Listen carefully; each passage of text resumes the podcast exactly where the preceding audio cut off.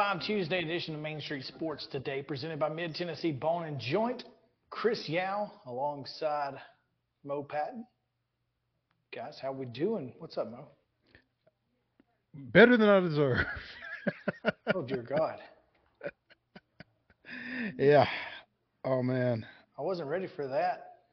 Yeah, yeah, yeah. Yesterday was the agony and the ecstasy, you know. There's no question it was agony at times, but most definitely some ecstasy at the end of the day as the Atlanta Braves even up the National League Division Series with the Phillies. Man, what a what a trying, trying evening it was. Snatching victory from the jaws of defeat. Yeah, no question. You know it was crazy was I, was I was asked on a number of occasions, why are you so sad? And so I had to explain that like this wasn't just a regular game. Well, I wasn't asked why. Well, I was kind of asked why I was so sad because the thought from the person that was asking me was, you know, they're going to come back. And I'm like, no, no, I don't know that. No, I don't know mean, that at all. Yeah, based on on the last time we we were down like this, we did not come back in I, I don't know that. Yeah, but at least somebody in the room did. So, Well, a- a- and and kudos to them for knowing. yeah, yeah. Ah, that being said, plenty to talk about today, including that one and hmm the other one, hmm and and two more that are happening today. yeah. I've spoken to someone today who was not happy about the other one of which I you bet. speak. By the way, I Yeah. bet. I bet he was very upset and is upset. Remains to be Mhm. upset. yeah. Uh, so yeah, we're we're going to talk about uh, obviously some baseball postseason. We've got uh, Chip Walters going to talk about tonight's MTSU La Tech game, and as long as Coach Insell doesn't, you know, hop in, Jump into Zoom all of a sudden. I think I think we should mess with with Chip and do that. We should send we should send the link to uh, to to Rick and just have him jump on right at the same time. That'd be so great. Only if we never want Chip to come on again.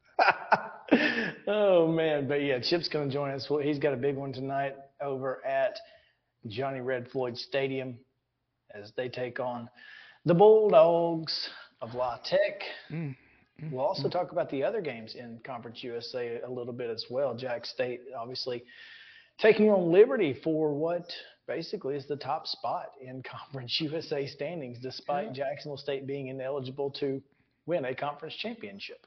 So there's that. The people's champ. Huh? The, that's right, baby. The people's champ. We'll take it if we can get it. But yeah, so uh, we'll, also talk with, of course, Terry McCormick. He'll he'll be at three o'clock to talk a little bit about Titans. But we're going to get a little lengthy conversation about not only the Titans but other AFC South teams with Ben Arthur in the next segment. So stick around for that as we talk AFC South. It's going to be a lot of fun. All of that. And of course, it's Top 5 Tuesday. And after last night, it's going to be Hmm. hard not to talk about uh, top five catches in sports history. And of course, there are three that come off the top of your head. So be interested to see how many Is it uh, just baseball or all No. sports? Sports. Catches. Yeah, so we'll be interested to see how many uh, Titans catches make Justin's list. Could be close to five. Probably. So we'll we'll get to that as well. But all of that, much much more. Right now, we're going to get you yesterday's results and today's schedule on the rundown. This is the rundown. High school volleyball action on Monday of area interest. It was Summertown defeating Huntington 3 0 in the Region 6A semifinals, followed by a host Loretto 3 0 win over Madison Academic. And in the championship, it was Loretto sweeping the Lady Eagles 3 0. Girls soccer yesterday, Cookeville blanked Smyrna 1 nothing. It was Macon County 8, Greenbrier nothing, and Watertown with a 6-5 victory over Stone Memorial. Major League Baseball postseason action, specifically the NLDS. Diamondbacks with a 2 nothing win over the host Dodgers. Arizona leads that series 2 nothing going back to Phoenix. And as we mentioned and will mention again, the Atlanta Braves with a comeback 5-4 victory over the Phillies to even that series at one apiece as they head north. Monday night football action, it was the Las Vegas Raiders 17, the Green Bay Packers 13. Volleyball action today. Region tournament play starts. Region 3 Class A at Sale Creek Forrest is at Sale Creek at 4. At 5:30, it's Eagleville and Bledsoe County. The championship to follow at Region 4 Class A at Gordonsville. Westmoreland is at Gordonsville at 4:30. East Robertson takes on York Institute at 6, and the championship to follow. 5A at Harpeth. Waverly and Harpeth at 4. Camden and Merrol Hyde at 5:30. Championship at 7. Class 2A or double A, Region 4 is at Upperman. And Murfreesboro Central will take on Stone Memorial to start that one. Community will take on the host Lady Bees at 5:30. Championship to follow. Region 5, double A. White, at White House Heritage. It's Martin Luther King at White House Heritage at 4:30. Valor Collegiate takes on Liberty Creek at 6. Championship to follow. Region 6, double A at Creekwood. The hosts will take on Jackson Southside at 4:30. Lexington at Sycamore after that one, and the championship to follow. In Region 4 AAA at Cookeville, it's Siegel and the host Lady Cavaliers at 3:30, followed by Oakland and Lebanon at 5:30. The championship at 7:30. Region 5 AAA is at Lawrence County. It's Nolensville and Lincoln County at 4, followed by the Lady Bruins of Brentwood and the Lady Wildcats of Lawrence County at 5:30. That championship is at 7 or thereabouts. Region 6 AAA is at Lawson. Gallatin facing the Lady Lightning? Probably just the Lightning. Probably just the Lightning. Um, at 4:30, at six it's Green Hill and Hillsboro, and uh, the championships at 7:30. Clarksville hosting Region 7 AAA. The Lady Wildcats taking on Dickson County at 4:30, followed by Clarksville Northwest and Rossview at 6. That championship is at 7:30. In Division 2A state tournament first round action, you've got Lakeway Christian playing Goodpasture, Middle Tennessee Christian playing Tipton Rosemark, and Boyd Buchanan playing Donelson Christian. Don't ask us where, we don't know. Division 2 AA first round action is St. Mary's at Ensworth. Knoxville No, it's Catholic. just these. are- None of these have. TSSAAsports.com does not have uh, sites sites? for any of the di- Division Two A or Double A. That's that's unfortunate. Isn't Um, it? Yeah, again, St. Mary's and Ensworth, Knoxville Catholic and Harpeth Hall, Father Ryan and Knoxville Webb, and Briarcrest and Lipscomb Academy are They very well could all be the right hand side. Could all be the hosts. I just we- don't. I we- did, we don't know. say that. We don't know. Yeah. So If anybody knows, let us know. Sure, sure. Girls soccer action. We do know where these are going to be played. Franklin Christian will be at St. Cecilia at 5 o'clock. At 6 o'clock, it's Brentwood hosting Independence and Page at home against Summit at 6.30. Columbia That game at Central- hold, hold, hold up, Oh, stop, stop. That Summit Page game is at seven, I believe. Okay. Well, Yeah. Six Mountain Time. Columbia's at Spring Hill at 6:30, and I'll have coverage for you. Make sure to follow me on the the Twitterverse. As Um, as we look for something other than a two-two draw. Yeah, uh, are we sure Summit's playing Page? I don't know. I guess Hmm. they are. Uh, Frank, uh, sorry, Rockvale is at Siegel at seven, and Providence Christian takes on Nashville Christian at some point at Nashville Christian. College football action: Louisiana Tech and Middle, at Middle Tennessee State. That's on CBS Sports Network at six on ESPNU. Jacksonville State hosts Liberty at 6:30. And also at 6:30 on E ESPN2, Sunbelt action. Coastal Carolina is at Appalachian State. Major League Baseball Game Three, ALDS action. The Astros are at the Twins at the 3:07 first pitch on Fox, and they just flipped up the numbers a little bit, and at 7:30, put them into a Put them in a box. in a box and pull them out. 7:30 on Fox is the Orioles and Rangers, and the Predators open their season at 4:30 this afternoon on ESPN down in Tampa Bay. Okay. Stop, stop, stop, stop. Okay, what's up? Let's go back to girls soccer for just a second. Okay. All right. Five o'clock at Cheek Park, Ravenwood and Brentwood. These Oh. these this is in District um 10 AAA, I believe. Um, Gotcha. Yeah, Ravenwood Brentwood at five, Franklin Page at seven, at Cheek Park, near the campus of Franklin High School. So disregard that Summit Page game Or and that Brentwood. Independence Brentwood game. I don't know where those came from. I, I don't either. Yeah. All right. Well, there you go. Cheek Park has the region tournament. No, the district District tournament, sorry. semifinals. District, region, I, I don't know. Anyway, that's your Yes. rundown. It is.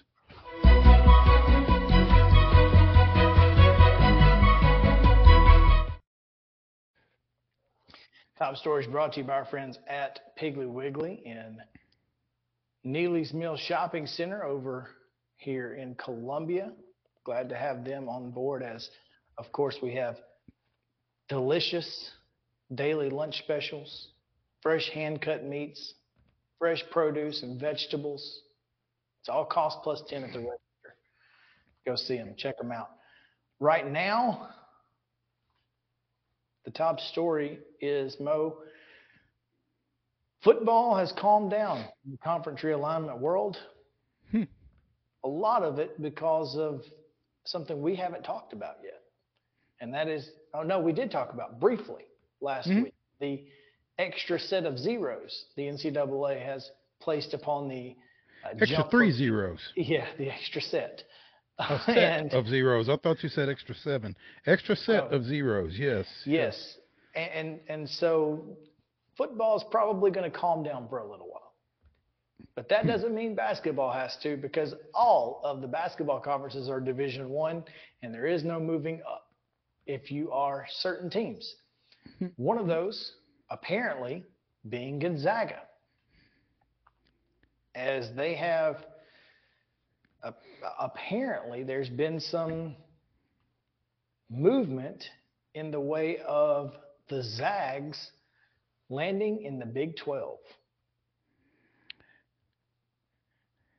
It's really odd to me that you would have institutions in quote power five conferences on a sports specific basis. And I mean, Gonzaga doesn't have football. So, Yeah, but they would be in all of the other sports. yeah, Uh, they'd be in everything else, but I mean, still, though, they, they won't be in football. And I don't know. It just strikes me as a little odd. I think it's a great move for Gonzaga if it happens. Yeah, I mean, you get, well, is it though? Well, it, I, I mean, you go from the West Coast Conference and, and, and, you know, obviously playing teams like San Francisco and, and St. Mary's. Not that there's anything wrong with playing San Francisco and St. Mary's. I mean, Mm-hmm. those are certainly, you know, solid programs, but now you got to play Kansas every year I think from an ex- State. I think from an exposure standpoint, it's beneficial for Gonzaga. Um, Well, I mean, they've They been a number one seed. That's that, that's for like seven times. Yeah, How much more I mean- exposure do you need? I mean, you know, there's a big fish, small pond type thing going on there. I think with I, the I would Coast agree with that. And maybe maybe they want to test themselves on a consistent basis. You know, maybe they feel like they can get a number one seed out of the Big Twelve. Yeah, I just I, I'm not going to say they can't. I mean, I guess maybe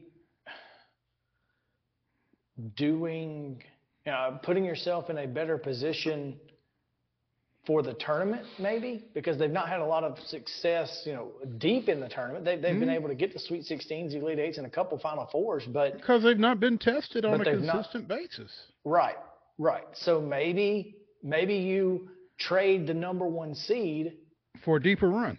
for a deeper run and potentially national championships. I think and that's okay. pro- and I would imagine the West Coast Conference is not as financially lucrative as the Big 12.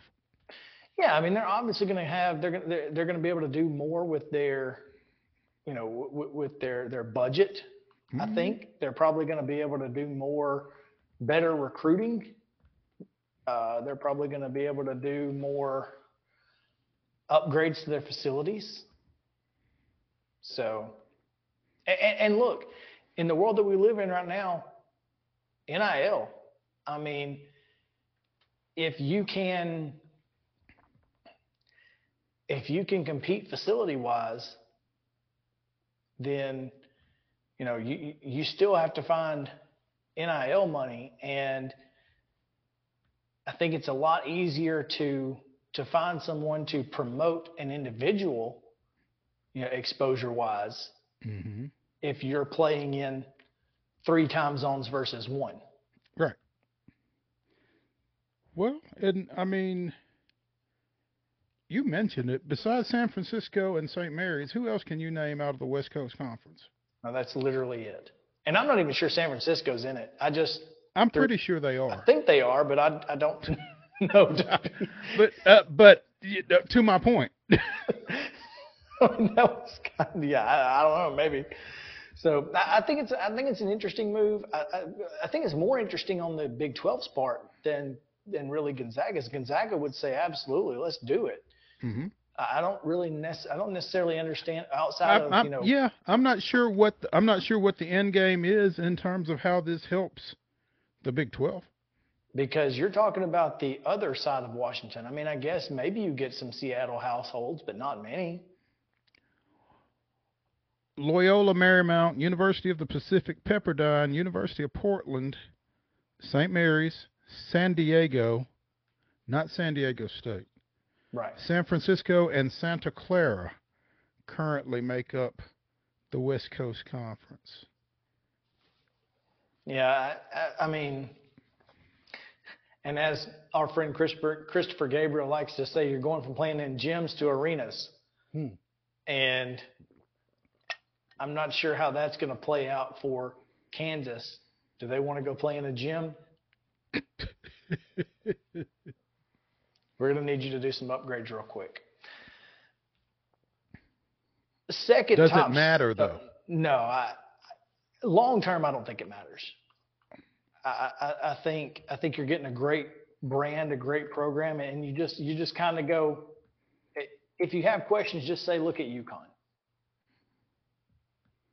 Uh, I mean, UConn is kind of the the thing that I would really tout if I'm Big 12 folks trying to entice other Big 12 schools to bring Gonzaga in.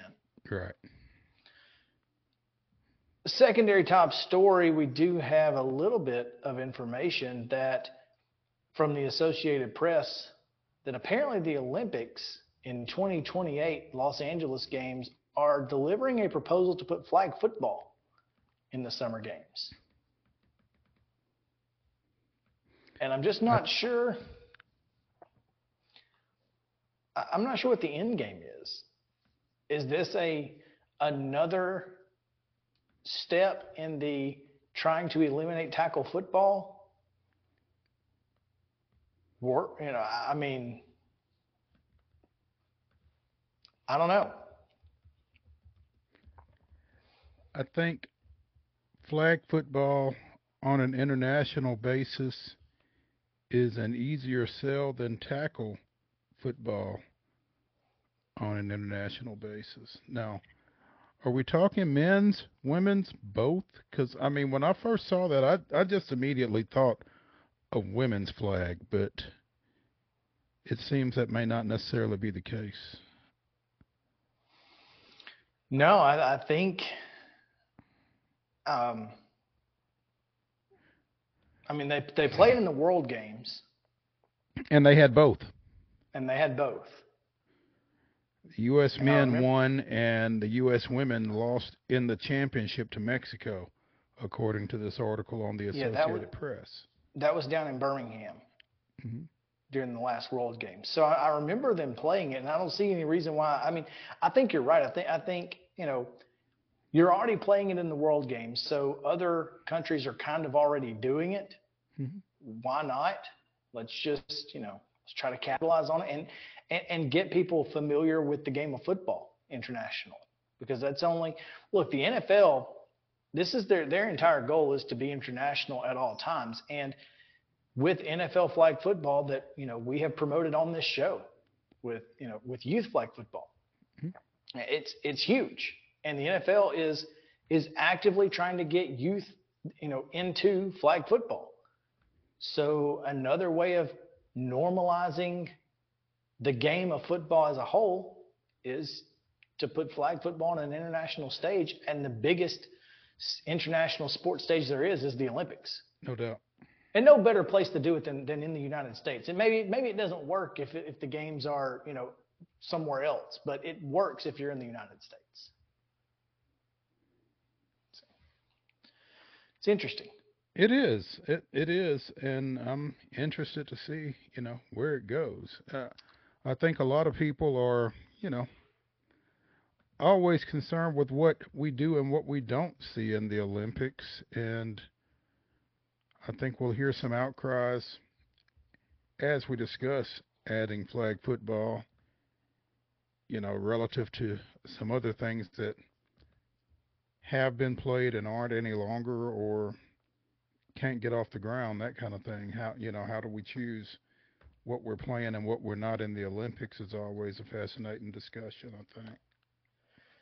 It really is because you never know. You get some weird sports sometimes. I hate that they took softball and baseball away when they did, but you know they mm-hmm. brought those back for a time. I don't know that they're going to be back in 2028 or not. So I'll, be interested to see what Lo, what Los Angeles does sports wise. Should be should be uh, an interesting next couple of years. I assume that they will announce those either right after the 2024 Olympics to give folks time to prepare for the 2028 games Mhm. one would think. So it'll be interesting to see. All right, let's take a break. When we come back, Ben Arthur joins us to talk a little bit about the AFC South. So stick around here on Main Street Sports Day, presented by Mid Tennessee Bone and Joint. Be back after this.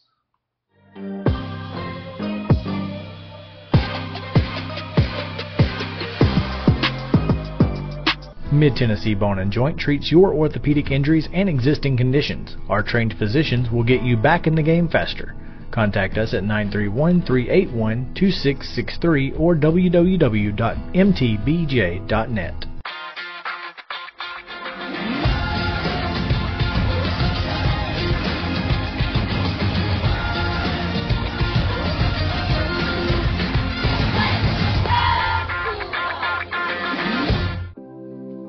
Custom Stone Handler supplies over 600 distributors and suppliers with quality stone products. Along with River Stone, we produce and distribute over 100 building, landscape, and other bulk products.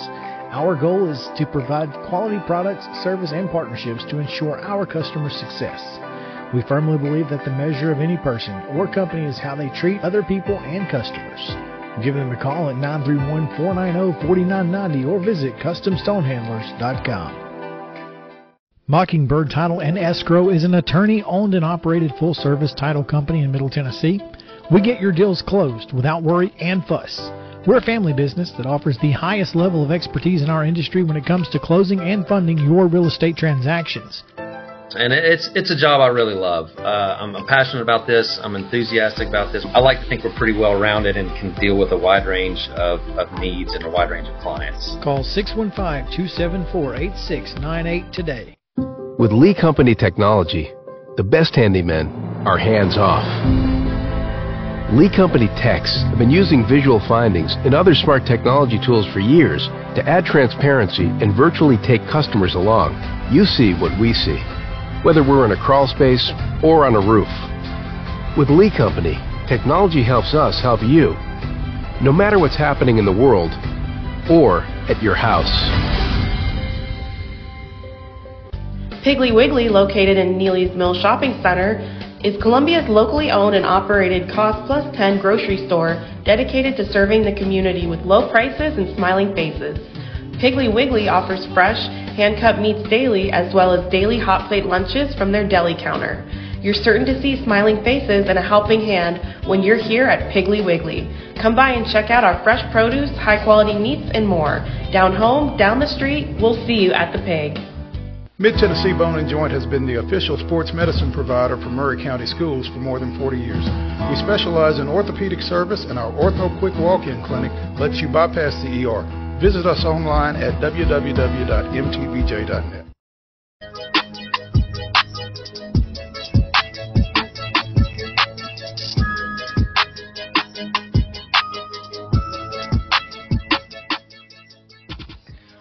Welcome back into Main Street Sports today, presented by Mid Tennessee Bone and Joint. Chris Yao and Mo Patton here on this Top Five Tuesday as we continue to kind of react to the weekend that was in sports and the NFL particularly, but also looking ahead to the rest of the season as we talk with Fox Sports Ben Arthur joining us here.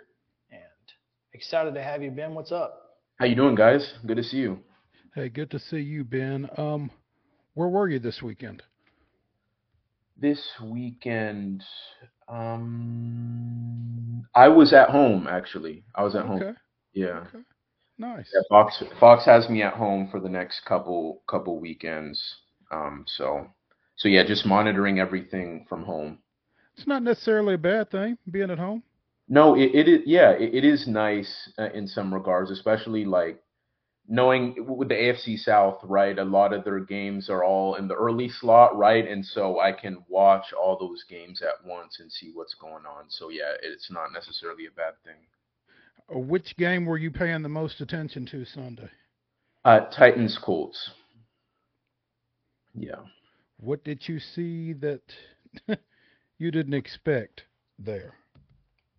That the Colts beat up the Titans. That's that's what what I saw. I mean, they're, they're just the more physical team, and uh, and that it's usually the other way around, right? Entering that game, the Titans had won five straight against the Colts um, by an average of uh, nearly or more than t- by nine points. So so they they weren't only winning, but but they were in, some cases dominating. Uh, they've kind of had their their um, had you know they've been able to dominate, but not not this past week. I mean, these are a different Colt. This is a different Colts team. Uh, they have a very strong defensive front.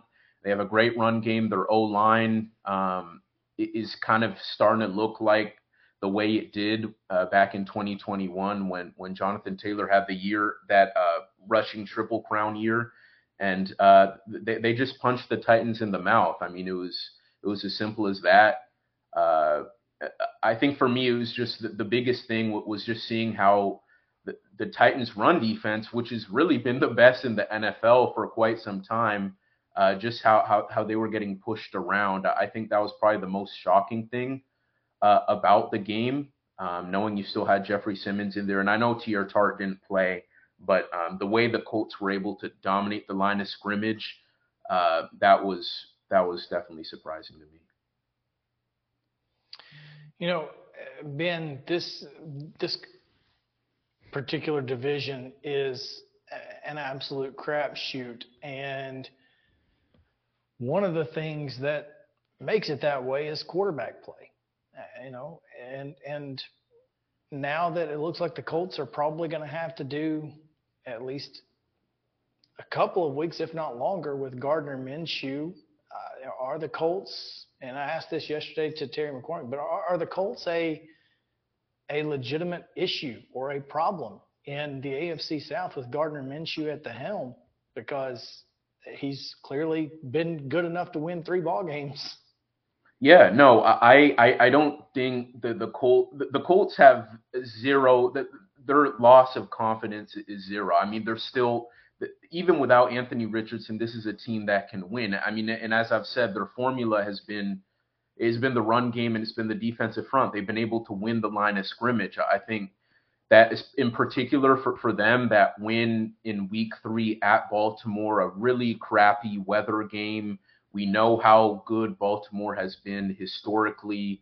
Uh, they, they have a great defense, the number two scoring defense in the NFL, and, and the Colts were able to win with Gardner Minshew playing start to finish. He has been uh, he's per he, he works really well in Shane Steichen's offense. Shane Steichen and Gardner Minshew are obviously very familiar with each other.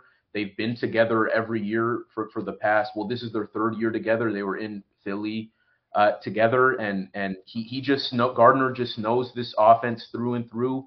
He knows his limitations. He he knows what he can do.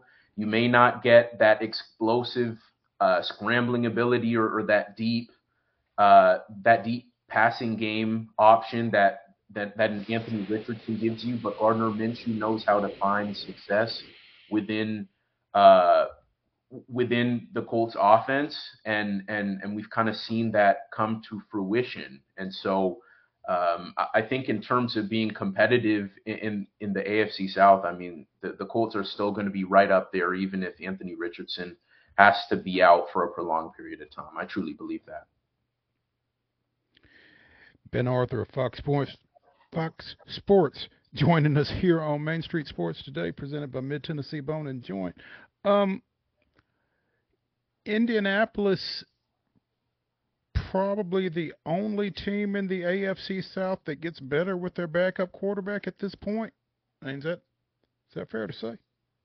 Yeah, I think I think that's fair to say. Um, yeah, I mean J- Jacksonville. I mean Trevor Lawrence needs to play for for them to have any chance.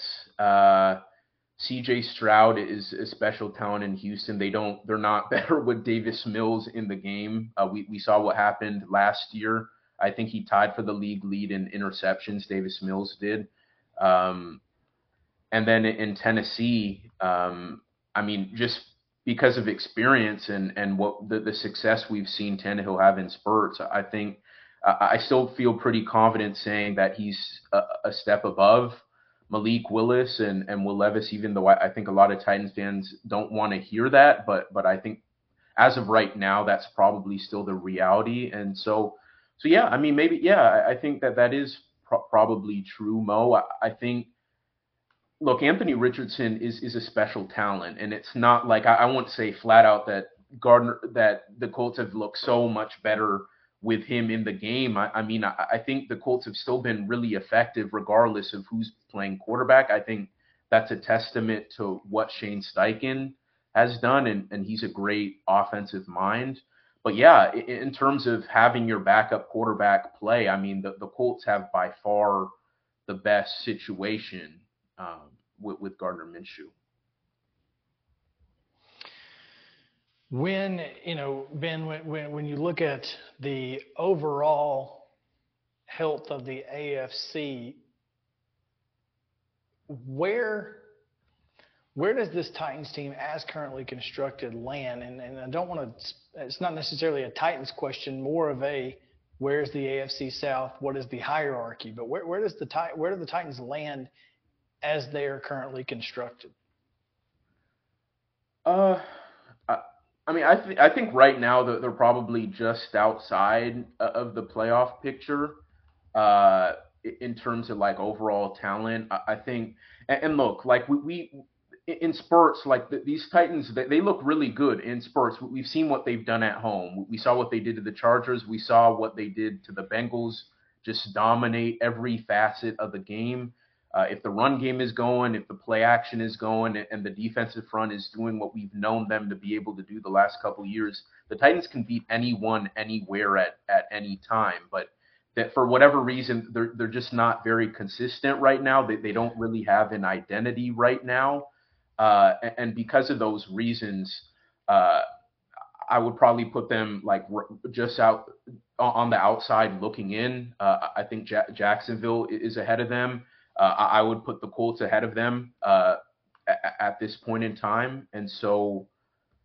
So yeah, that, that's what I would say as of now. Um, I, I, don't want to rule the Titans out because we, we've we've kind of seen what what they've done in the past uh, in terms of coming back from slow starts to the year.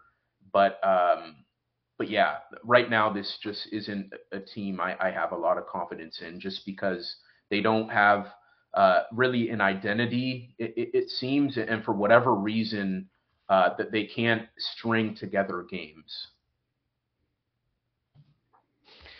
I don't think there's any question there. it's just, yeah. And and going to London just kind of throws everything off, right? yeah, it's going to be a, a, change, a change of pace for sure. And and uh, you know, facing the Ravens, I, I, mean, we know the the battles these two teams have had. It's going to be a tough battle. Uh, I think we, we, could, it could definitely be a very much old school type of gritty game, right? Like, like in the trenches, uh, win with defense, field goals, uh, that type of game. So.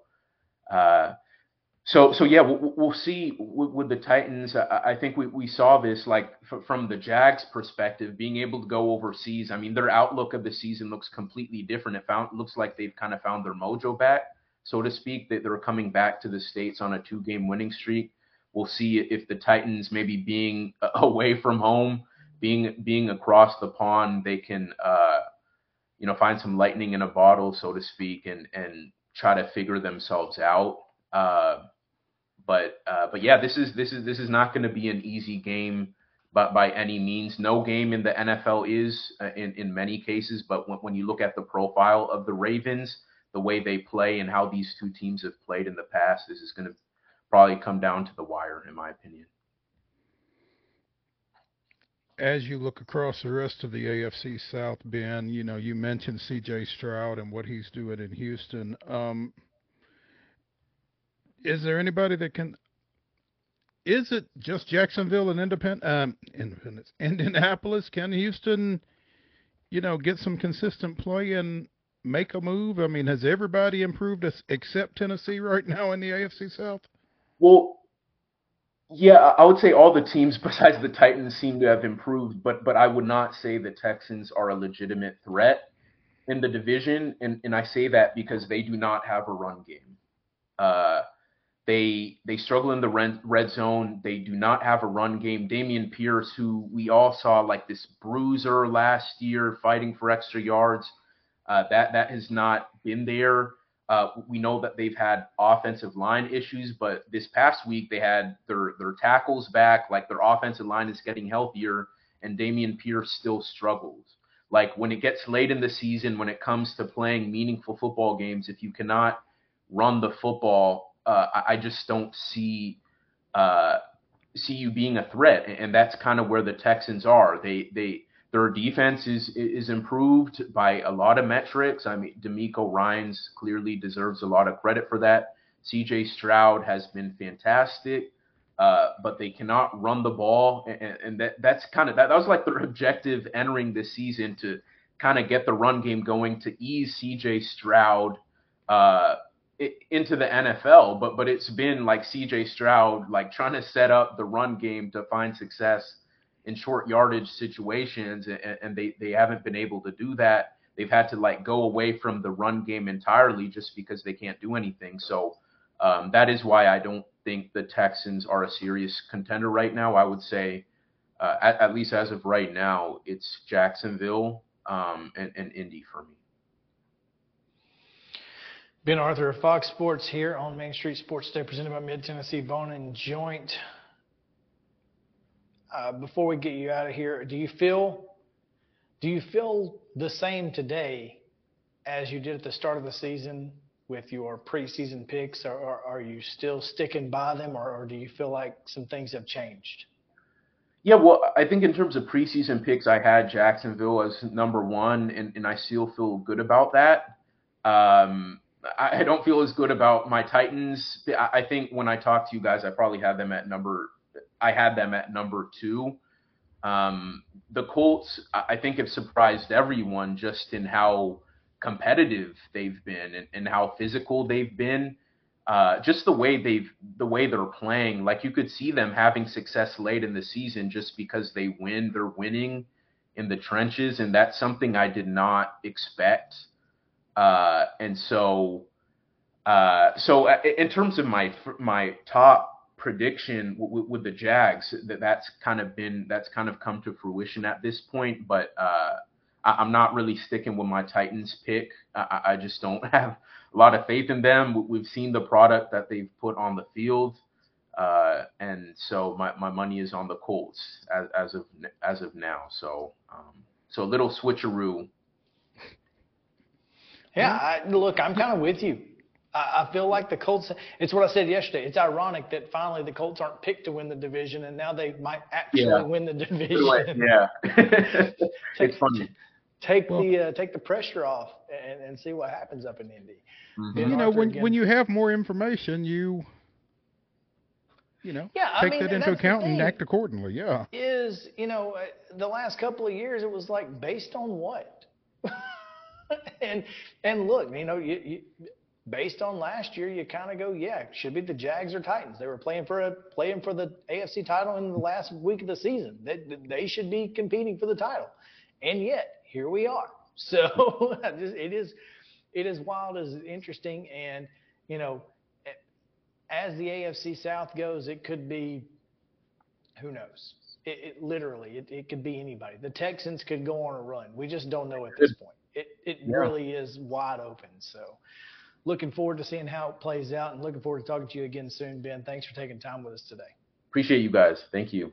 Thanks, Ben. We'll take a break. When we come back, MLB postseason talk right here on Main Street Sports Today, presented by Mid Tennessee Bone and Joint. Y'all stick around.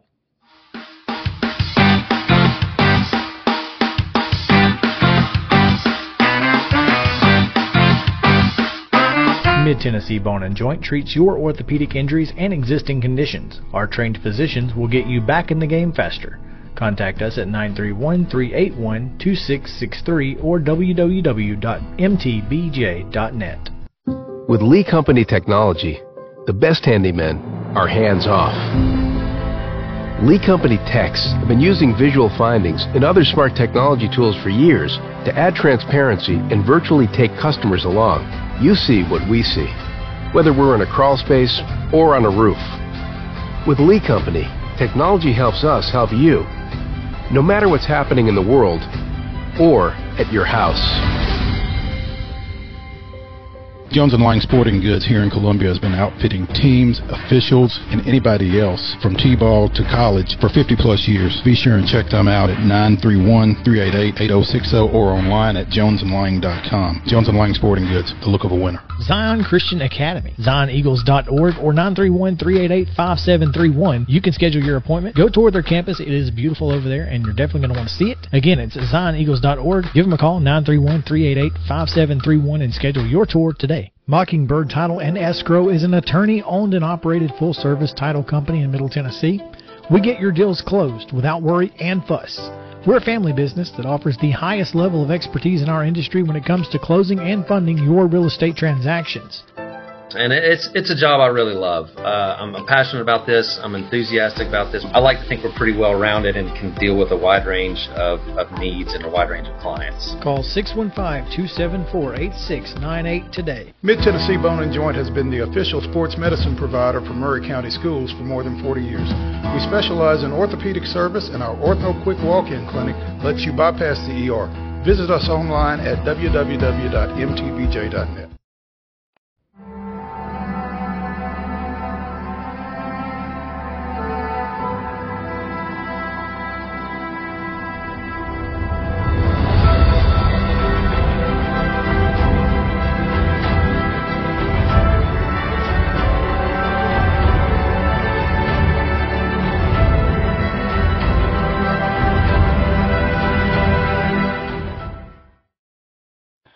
October 10th, 1957, starting Game 7 on a now unheard of two days rest, Lew Burdette strikes out three and scatters seven hits in a complete game shutout as the Milwaukee Braves win 5 0 at Yankee Stadium for the World Series championship.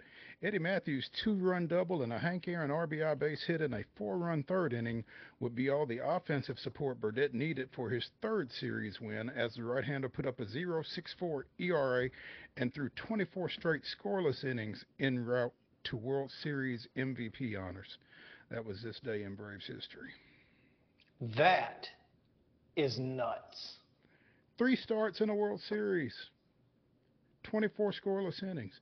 I think Bob Gibson may have done it in 67 or 68, but certainly nobody's doing that today. No. If if it could have been done, Zack Wheeler would have done it last night. I think, uh, but but you could see that he was getting tired into the seventh inning, and Travis d'Arnaud made him pay. Yeah, he did. And you know, to the Phillies, to the Phillies' credit, manager managerial wise, you know, I, I'm probably not taking Wheeler out either. I I mean, he's he had just struck out Ozuna on a ridiculous slurve that I don't know what Ozuna what Ozuna was swinging at, but I mean, Well, he he was swinging at something that wasn't a slurve, was what he was swinging at. Yeah, And- yeah. and- he was he was he was hoping it was going to be a fastball. If it would have been a fastball, it would have been up and probably wouldn't have hit that either. But either way, you know, he, he looked great. Ten strikeouts on the night. Of course, he had six through two innings. So. through two innings. Yes. yes. And and so it just, I, I don't blame him. And and look, you're still winning. You're up four three when you get out of that inning. So it's not I, like I'm I'm going to tell you that you know, if you're a Philadelphia fan, you're probably wanting to blame this on somebody, but Philadelphia didn't lose this ball game. no. Uh, Rob Thomson didn't lose this ball game. Bryce Harper didn't lose this ball game. Braves won this ball game. Yeah, the Braves went and took it. They did what the number one overall seed should do. The Braves went to the and and you know it's And that's just not that's not just us being Braves fans either. I No. don't think. I mean, I I feel, and I said this last night. I feel a little bad for Bryce Harper because all that dude was trying to do was win a ball game. He saw No, that I- ball hit and thought I can score on this, and and and look and didn't take Michael Harris into account. Well. I, I- And, And I don't know how many times Michael Harris makes that catch, to be honest. he got a phenomenal jump on it. I, I think someone said five feet better than average, which is insane. Hmm. I mean, if he doesn't get that kind of jump, it is off he the doesn't catch it. Yeah, and if and It's if it's off the triple. wall, if if it's off the wall, then Bryce Harper scores. This is the thing. If it's off the wall, Bryce Harper scores whether or not he's rounded second. I, I, I don't think it would have been even close if, if he's I don't standing. think, but I mean, there's no way for him to know that. Sure, but I, I'm saying if he's standing at second base, I, I still think he scores because you got to think it's. I mean, it's scoring position. So I mean, y- y- and even if it's even if it's close, it's close. Then it's a lot closer than getting doubled up. I probably, again, it's like it's it's like you know. After the game, it was basically you know probably shouldn't have rounded the, the base. Well, sure. And and and look, I mean hindsight 50-50 and all. But but still, I mean that that's it's kind of baseball 101, but again, I don't blame Bryce Harper for doing what he did. He I, I mean 99 times out of 100 that ball hits the wall, he scores, game's tied. Now the Braves have to and they've got a runner in scoring position with one out. hmm Maybe a runner at third that a fly ball, you know, takes Makes the lead. hmm So So I, I I think the Braves just did exactly what the Braves were supposed to do. The Braves went and won the game, and and kudos to the Braves for doing that. I mean, it, it, it took a little bit of it took a little bit of everything to kind of get going. But I truly, uh, the moment for me that I knew the Braves had a chance was when Acuna made the play in right field just before he came up to hit. Mhm. And, you know, it, it made it, he kind of made it look easy, but it wasn't an easy play to make. And when he caught the ball, you could, you could see him getting a little fired up, getting a little jacked. And I, and I just said to myself, this is it. Like, that's the fire that they need. And when this team's got a little juice in them, because I think they were a little flat footed, you know, up to that. And, and because they were dejected because Zack Wheeler was dealing. Yeah. Well, I mean, even even before Acuna makes that catch, Acuna scored the first run on that single by Albies when um, Trea Turner mishandled the throw in from the outfield, and you know Acuna making things happen with his speed there and doing it again, like you said on defense. He was on base for um, what for Austin's home run, I think Mhm. it was, and you know, he he was right in the middle of everything, both offensively and defensively. You know, throughout the night, everything good that happened for the Braves. So, you know, it was nice comeback. I don't know if the defensive play that he made was what. I, I don't think I was comfortable really until Austin's home run, and I just thought that was vindication for the strikeout in his previous at bat on a pitch that was never a strike. Not even close. And Yeah, for all the folks out there saying, "Well, you can't take that pitch with two strikes," it was a ball. It, it, If he had swung at it and missed it, we'd have killed him for that. Yep. Absolutely. And now, that being said, the Braves missed a lot of middle middle pitches, so I don't think swinging at balls outside the strike zone is, is the best idea. Mm-hmm. I mean, I don't think we're hitting balls outside the strike zone because we weren't hitting middle middle 96. So, I, don't- I don't know that there was a lot of middle middle. There was some middle up. no, but I, before he hit the home run, he swung through 96 down Peachtree. Yeah. I mean, that was that's that's what got me more than anything. I was like, dude, ha, that's that's the pitch. You gotta And- hit that one out of here. And then and the again, next pitch, I'll- he goes he goes deep. So whatever. and and I wonder again if that comes back to lost timing from the time off. Well, that's exactly what he said. And and and and I want to go back to that because we've talked we talked about it yesterday. I don't care that the Braves won last night. Mm-mm. It does not change the fact that, you know, the top two seeds are being punished by this format. And it- And and if and, and you can say that we're crying if you are a third through sixth seed who is still playing. Uh, that's fine. I would I would feel the same way if the Braves were the three or six. Yep. I would say, well, clearly we're going to have a better option because Because we've, we've, been, playing. Yep. I mean, They've got we to the, figure that out. And and I guarantee you the Dodgers feel the same way as they go to Arizona down to nothing.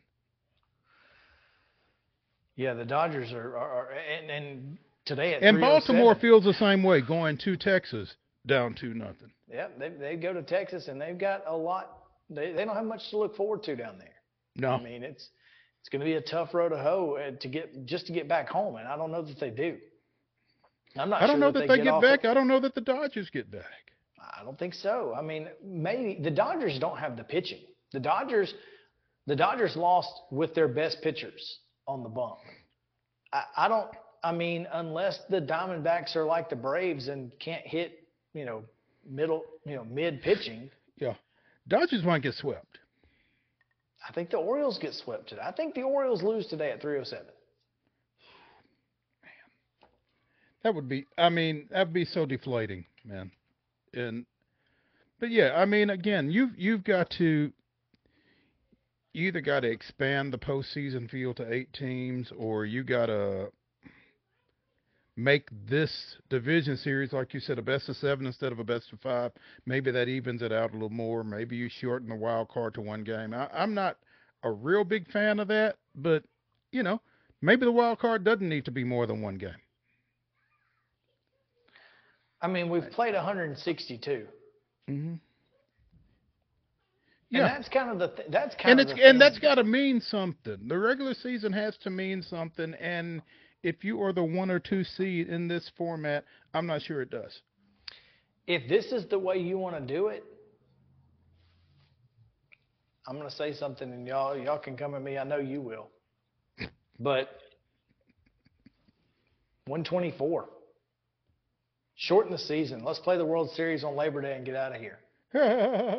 you know, um, uh, Teresa Walker was texting with me last night, and she said shorten the season to 142, make this a seven game series, and and you know, NBA it.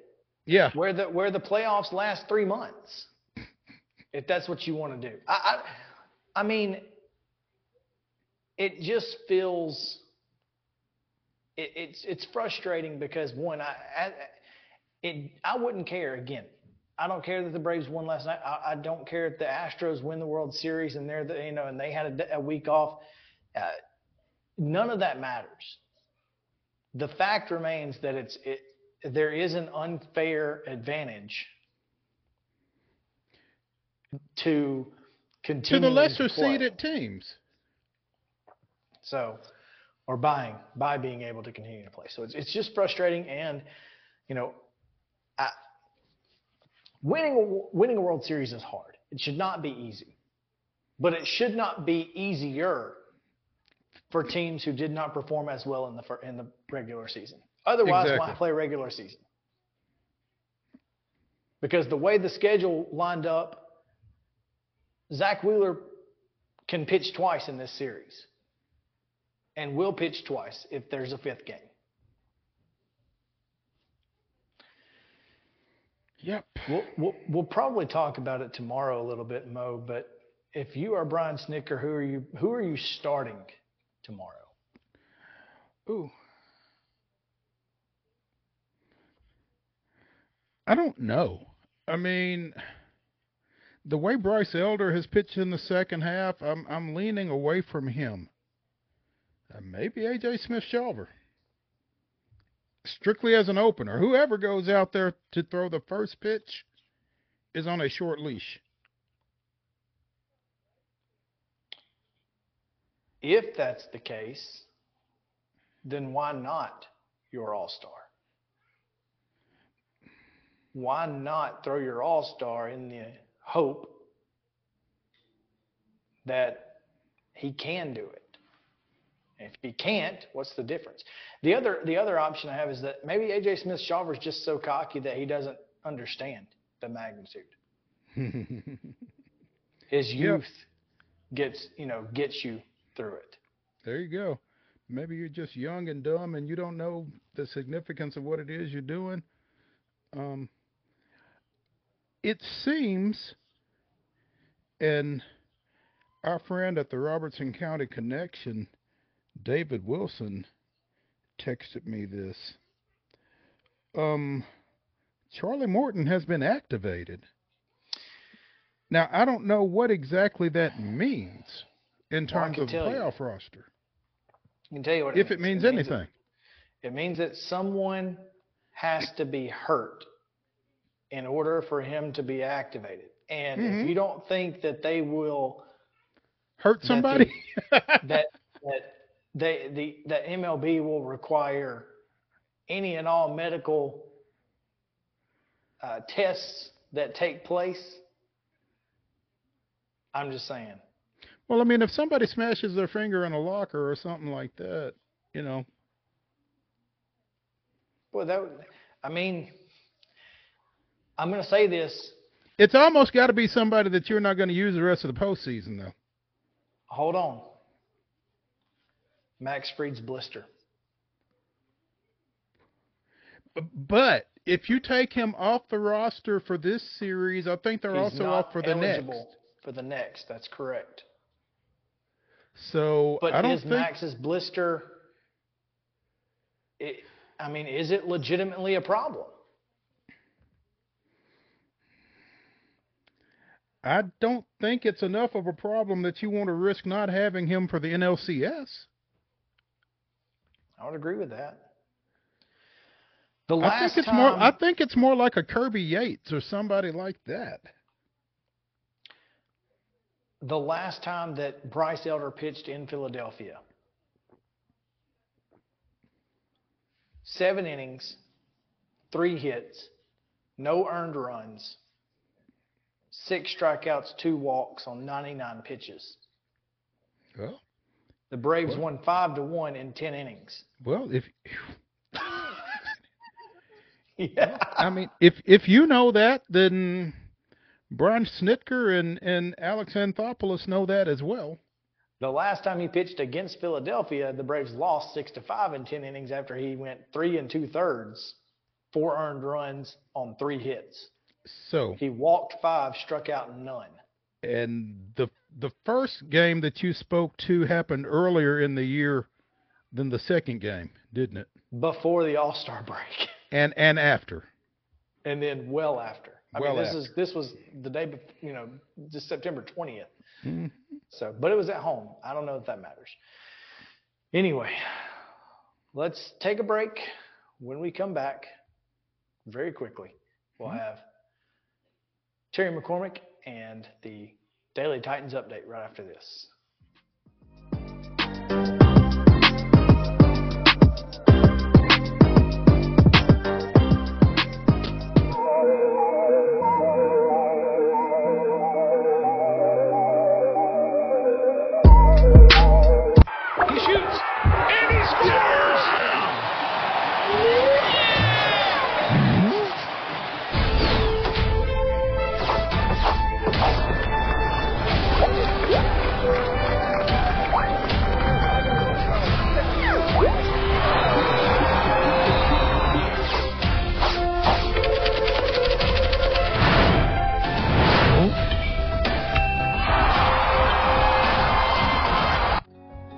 Since 1975, Mid Tennessee Bone and Joint Clinic has treated the orthopedic needs of Middle Tennessee residents.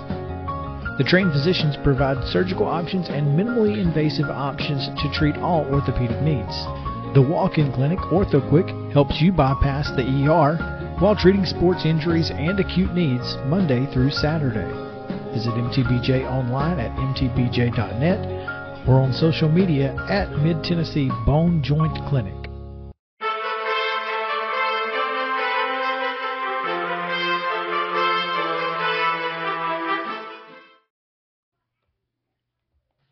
Time now to go to Terry McCormick for your Daily Titans update here on Main Street Sports today, powered by Zen Sports.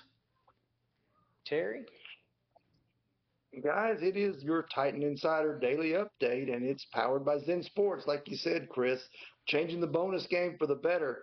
Well, Titans now are in preparation to head to London to go play the Baltimore Ravens, and uh, certainly whenever you make a trip across the pond, it changes kind of how you approach things and how you have to go about your business because you're making an eight or nine hour flight and you're playing at uh, what's going to be 8:30 in the morning local time.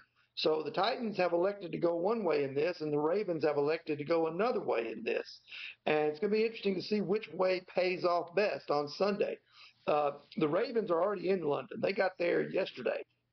They're going to spend the full week there, getting acclimated to whatever it is that goes on over there. The Titans won't leave until Thursday night. Uh, after practice on Thursday afternoon, then they'll get there on Friday. They will uh, hope to sleep some on the plane and then try to acclimate and get in and out uh, within about that 72 hour window there from Friday through Sunday to uh, sort of hope that they can uh, do I guess similarly to what they did the last time when they were over there, they did lose the game on a when a two point conversion wasn't successful there at the end of the ball game. But Mike Vrabel was pleased with all the preparation and the way that they went about their work, both that week here in Nashville and then once they got over to London. He did say they would not be practicing in front of a castle this time though. So there you go. Well, there you go. Any any uh, injury news to speak of? Well, it's probably wait and see for a day or two. The two guys to watch are Teair Tart, who they really need back on that defense. Vrabel said yesterday he was hopeful that Tart would be able to go, but uh, we will see if he's on the field tomorrow. And then I'm a little less optimistic in the way he spoke about Treylon Burks. He said that he's hoping to get Treylon back out there to get him running some this week. But uh, as you guys know, there's a, a long way between running and playing. Hmm. And uh, it would seem to make sense that if Burks is not close to being ready, hold him out, let him stay behind, do his rehab work, and then you got the bye week, and then try to have him back when they take on the Atlanta Falcons on October 29th. With new wide receiver Van Jefferson down in DA. So, are you calling that one? Uh, we'll see what happens. I, I, I would love to. I'd rather see him in two tone blue, but hey, who am I? What do I know? Terry, tell us about Zen Sports. All right. I will tell you about Zen Sports. Zen Sports is the new sports book in Tennessee, and it's revolutionizing the way you earn sports betting rewards. With Zen Sports, your rewards are cash rewards. You bet with real money, and now you're rewarded with it too. You can earn a whopping 5% cashback welcome bonus for your first 15 days when you sign up with the code Main Street, M A I N S T. Keep betting and keep earning every month after that with up to 3% cashback rewards on your betting volume. Best of all, earn cash commission on your referral bets with the Zen Sports Referral Rewards Program. Zen Sports, betting just got better. Gambling problem? Call 1 800 889 9789. Terms and conditions apply. Must be 21 and older and in Tennessee to bet.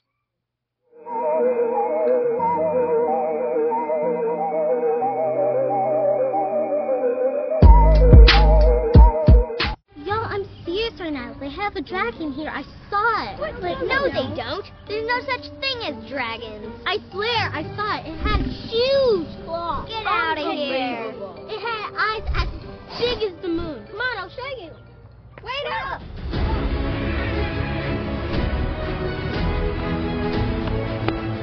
See that? We're almost there. Whoa! I told you so. That is a dragon. Smiles. These are the healthy smiles of real Delta Dental members. Folks with access to the nation's largest network of dentists and low deductible plans with 100% preventive care coverage, all backed by over 65 years of expertise. Go online or give us a call to learn about affordable individual plans that meet your needs. 1 855 844 0445.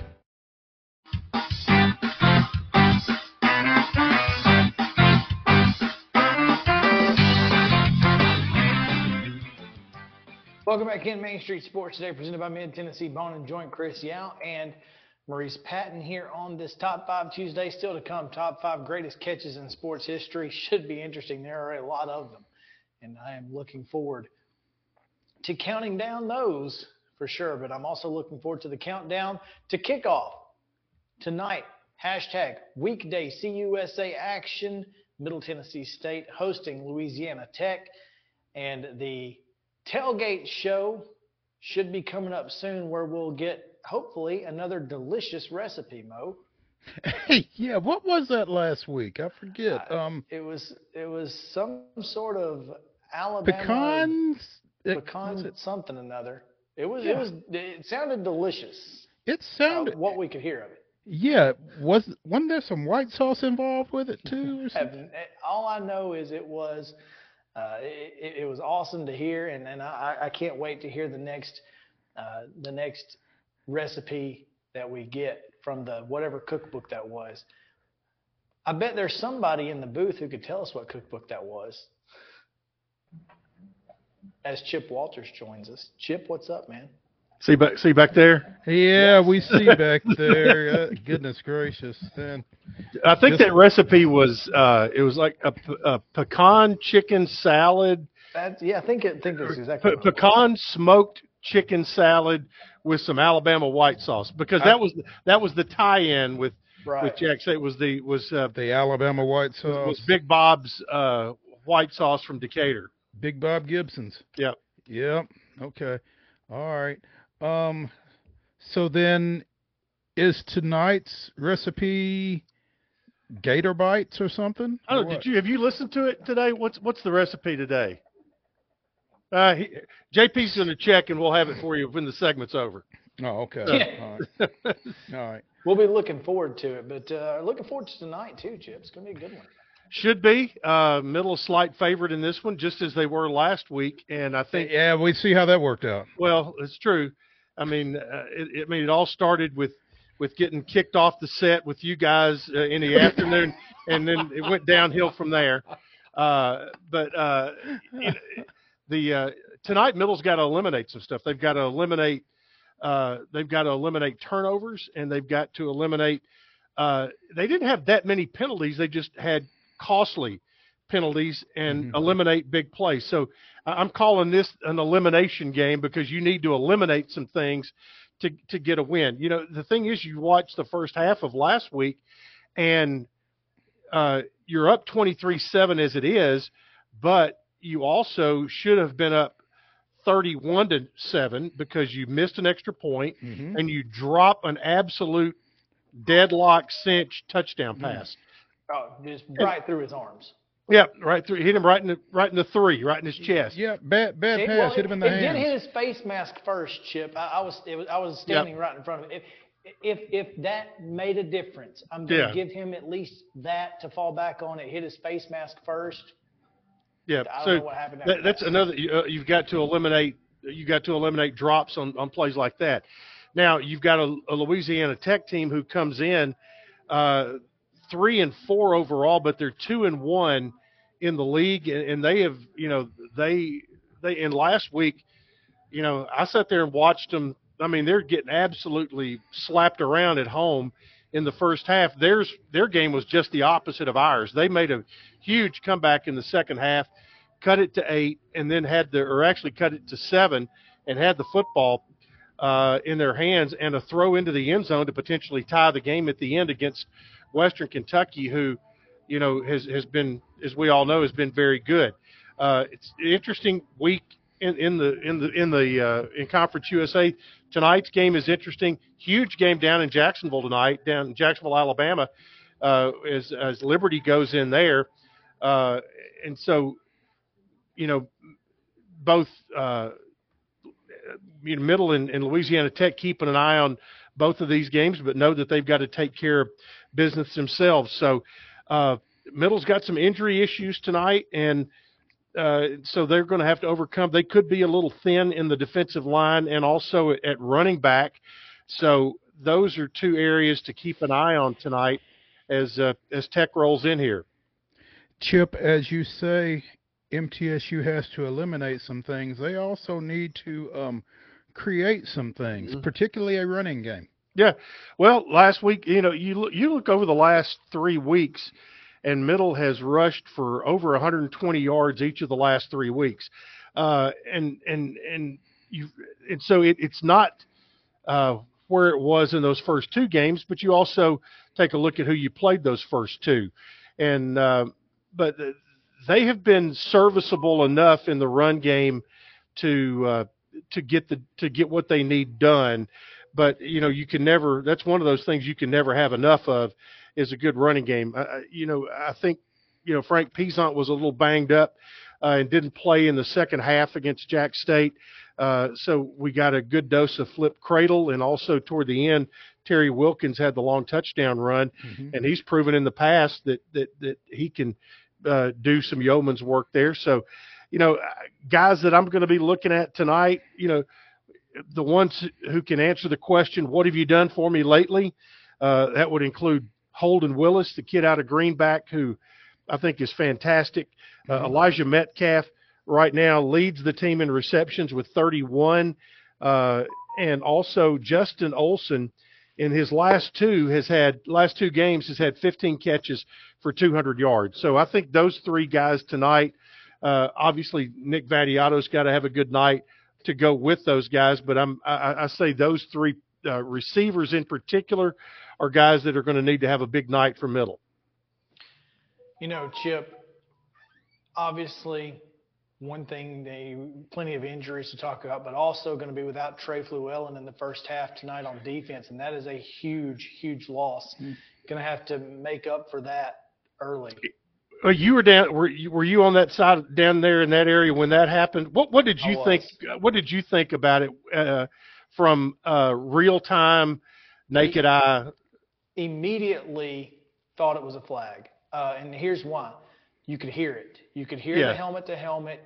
Um, as I watched it, I thought, you know, I, he was diving, which is what most people call launching. He was trying to make a play on the ball. Fact is, the kid fell, and Yeah, his head he hit came helmet down. to helmet. Yeah, It is what it is, and that's, I mean, unfortunately, as dumb as we think targeting is here, it was textbook what they're calling targeting. right. It's So- textbook what they're calling targeting, but when the defensive players, what strike zone is that what they're calling it? Changes. Well, the kids kind of hung out to dry on that. As he was trying to make a play, he was he was aiming for the midsection. Yeah, and the but- midsection became his head. Yeah, exactly. And what's he supposed to do? yeah, I, I know. And He's supposed to go into the matrix sucks. right there. Yeah. Yeah. Targeting sucks, but as it's been called, it was textbook. Um, unfortunate, and again, as I saw it happen, I, you know, I kind of did the whole, you know, throw a flag type thing, and then I saw that it was 17, and I was like, oh crap. I was really upset. I was like, that sucks because you know Trey, we we hear it at Main Street Sports Today. Love Trey Fluellen because he was the guy who gave us our shout out after media day. Oh, that's right. He did. That's right. Uh, mine happened to have been uh, Keelan Rutledge, uh, right guard, and he he is he is playing tonight. So I expect the full sixty out of him this evening. So There you go. Hey, one other thing I want to make, make mention before we get done today, and while it's on my mind, Mhm. um, I, I stopped by uh, Coach Insell and his ladies were practicing a minute ago, and I was over there. We're all very aware of what's going on in in Israel right now, and uh, two former Lady Raiders, Dar Sor, who is from Israel, uh, and whose brother is in the military in Israel, and also Ksenia Maleshka. Uh, they play on the same professional team in Tel Aviv, and uh, so want folks to keep them in their their thoughts and prayers through all of this. Uh, Ksenia and Dar are both living at Dar's parents' house in Tel Aviv, and uh, and the last communication they had uh, with uh, I think with Matt Insell was that they were okay. They were battening down the hatches and they were safe in their parent in her parents' home at the time. But uh, it's one of those things where you know uh, here we are in, in Middle Tennessee, and, um, and and those things around the world have a way of touching us and making the globe just a little bit smaller. Glad you pointed that out, Chip. And like you said, um, thoughts are with those two former Lady Raiders and, and their families and hope they can stay safe over there. Um, as you mentioned, basketball, we've got Conference USA, no hyphen, Media Day Monday down in Huntsville. Um, I was I mean- hoping to go, but uh, it's uh, in their uh, wisdom they planned it on a travel day in football. So, so we'll be traveling to Lynchburg, Virginia, on Monday. That's but the wrong uh, direction. so I'll, I'll be uh, I'll be counting on you guys to to uh, have the good info. Well, we'll see what we can do. We'll we'll see if we can get you some sound bites and that kind of thing. And yeah, um, you know, for us, we just talked to everybody last Wednesday that we would want to talk to down there. So uh, we'll hopefully they'll come up with some new material for us. Maybe so, and and uh, and I, I, I would uh, hope you guys can track down some of the, the folks there in Huntsville who are going to be part of the marketing arm and and promotion of the tournament of kind of what they have planned for fans who who make the trip because I think you know I think you're going to have a lot of middle, a lot of Jacksonville State, a lot of Western, uh, even Louisiana Tech. It's an easy drive for them. Uh, you know I think all of those schools are going to you know have a refreshed look at it uh, at going to the tournament because hey, if they want to, you can go back and forth, but it's an easy 90 minute drive from here. So And you know, as we talked to Coach Insell last week, to continue to pick on that sore spot for Chip. Um, yeah, he's excited about that um, UT game that, that they're going to play down there at the Von Braun Center in December. Yeah, he is, and and uh, and and he he is not shy about letting people know that, that that's that's going on, and that uh, and that he wants uh, he wants uh, more blue in the stands than than orange down there that night, and he will do everything within his power to make sure that happens. So that's going to be a fun uh, fun night. Uh, the middle they, they tried to work it out to play a doubleheader with the men. Uh, and the men in Missouri State, but just could not get the date right with Missouri State. But uh, Middle and Missouri State are going to play the night before here in Murfreesboro, and and then the women will play uh, Tennessee.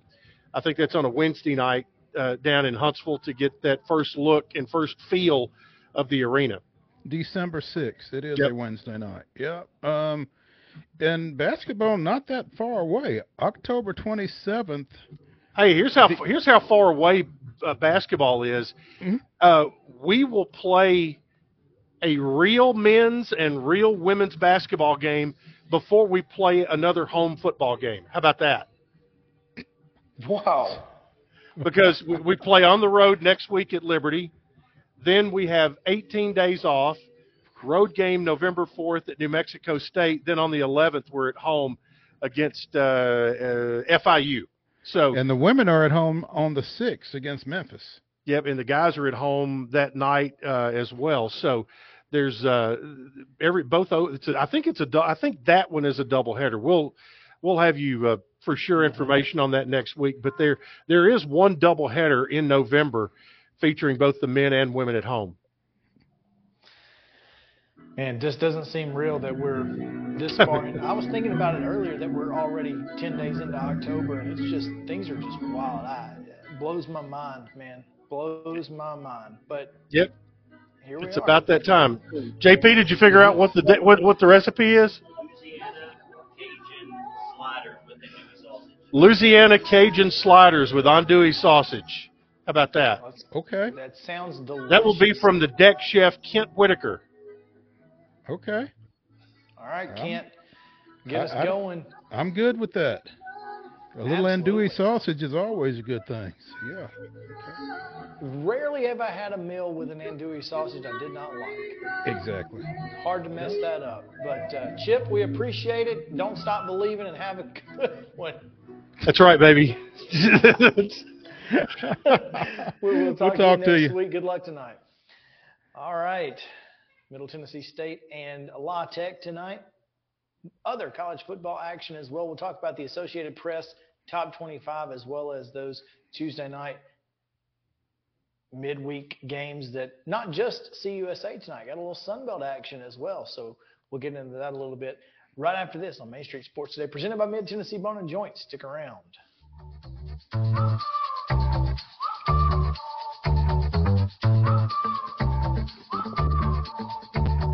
Mid Tennessee Bone and Joint treats your orthopedic injuries and existing conditions. Our trained physicians will get you back in the game faster. Contact us at 931 381 2663 or www.mtbj.net.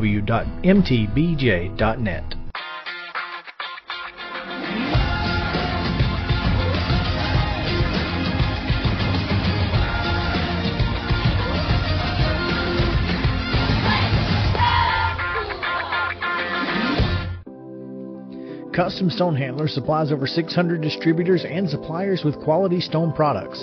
Along with River Stone, we produce and distribute over 100 building, landscape, and other bulk products. Our goal is to provide quality products, service, and partnerships to ensure our customers' success. We firmly believe that the measure of any person or company is how they treat other people and customers. Give them a call at 931 490 4990 or visit CustomStonehandlers.com. Mockingbird Title and Escrow is an attorney owned and operated full service title company in Middle Tennessee. We get your deals closed without worry and fuss. We're a family business that offers the highest level of expertise in our industry when it comes to closing and funding your real estate transactions. and it's it's a job I really love. Uh, I'm, I'm passionate about this. I'm enthusiastic about this. I like to think we're pretty well rounded and can deal with a wide range of, of needs and a wide range of clients. Call 615 274 8698 today. With Lee Company technology, the best handymen are hands off. Lee Company techs have been using visual findings and other smart technology tools for years to add transparency and virtually take customers along. You see what we see, whether we're in a crawl space or on a roof. With Lee Company, technology helps us help you, no matter what's happening in the world or at your house. Piggly Wiggly, located in Neely's Mill Shopping Center, is Columbia's locally owned and operated Cost Plus 10 grocery store dedicated to serving the community with low prices and smiling faces. Piggly Wiggly offers fresh, hand-cut meats daily as well as daily hot plate lunches from their deli counter. You're certain to see smiling faces and a helping hand when you're here at Piggly Wiggly. Come by and check out our fresh produce, high quality meats, and more. Down home, down the street, we'll see you at the pig. Mid Tennessee Bone and Joint has been the official sports medicine provider for Maury County Schools for more than 40 years. We specialize in orthopedic service, and our Ortho Quick Walk In Clinic lets you bypass the ER. Visit us online at www.mtbj.net.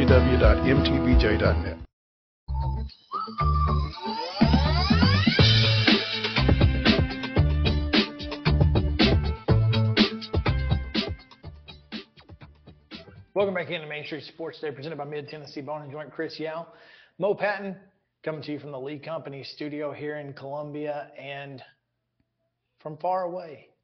And from Cadillac, mm, Michigan. Cadillac. Cadillac. From Carnell Williams, Michigan. There we go. As, as we continue this Top 5 Tuesday edition of the show, glad to have you guys with us as we are about to talk a little college football, a little more college football. We just talked some college football. But okay. the Associated Press poll uh, released on Sunday. We typically talk about it on Tuesday because we got so many other things to talk about on Monday. So Georgia remains number one. Michigan stays at number two. So a little bit of movement at three, four, and five as Ohio State and, Ohio, and Florida State each jump a spot because Texas fell six spots. Meanwhile, Oklahoma up seven to number five. Penn State, Washington, Oregon, six, seven, and eight, and USC drops a spot to number 10 after their win at Arizona in overtime. How you feel about that? Multiple overtimes. Um, yeah, had to go into know, the two point conversion shootout, mm-hmm. didn't they? Yeah, yeah. Which is stupid, by the way. it's a dumb way to determine a winner. So I guess USC was penalized for playing Arizona as closely as they did, basically.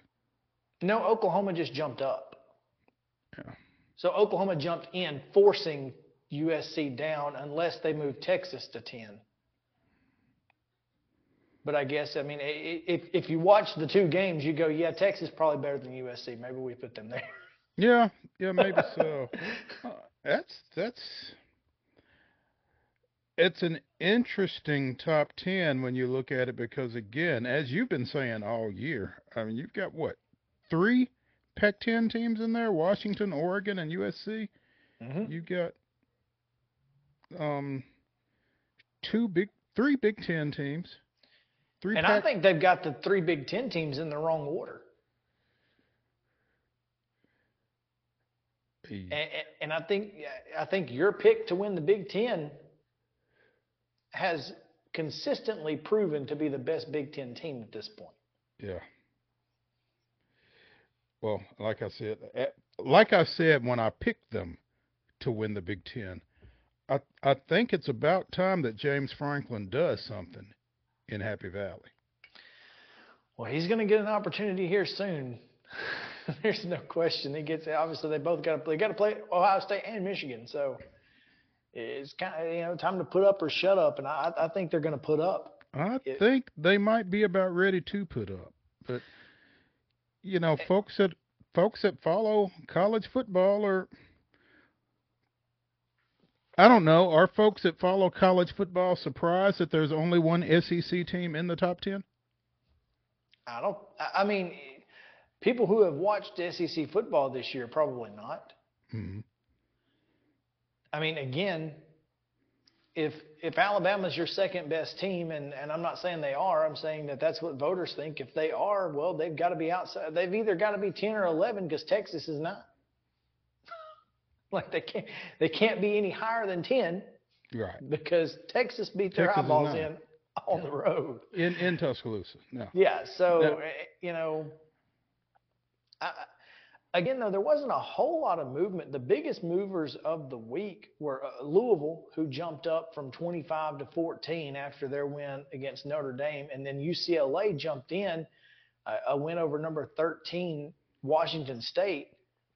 You know, they jump up to 18. Washington State moves down to 19, and you know, Tennessee. and Notre Dame off. falls 11 spots to 21 after Yeah. that loss to Louisville. you know, Tennessee didn't move last week after winning. No, moved down. I'm sorry, moved down one after winning, and now they move up three after not playing. Maybe that's the thing to do. Don't play. So, you know, wh- whatever. Um, it's it just it, it, you know, but uh, it, otherwise, not a whole whole lot of movement. Just that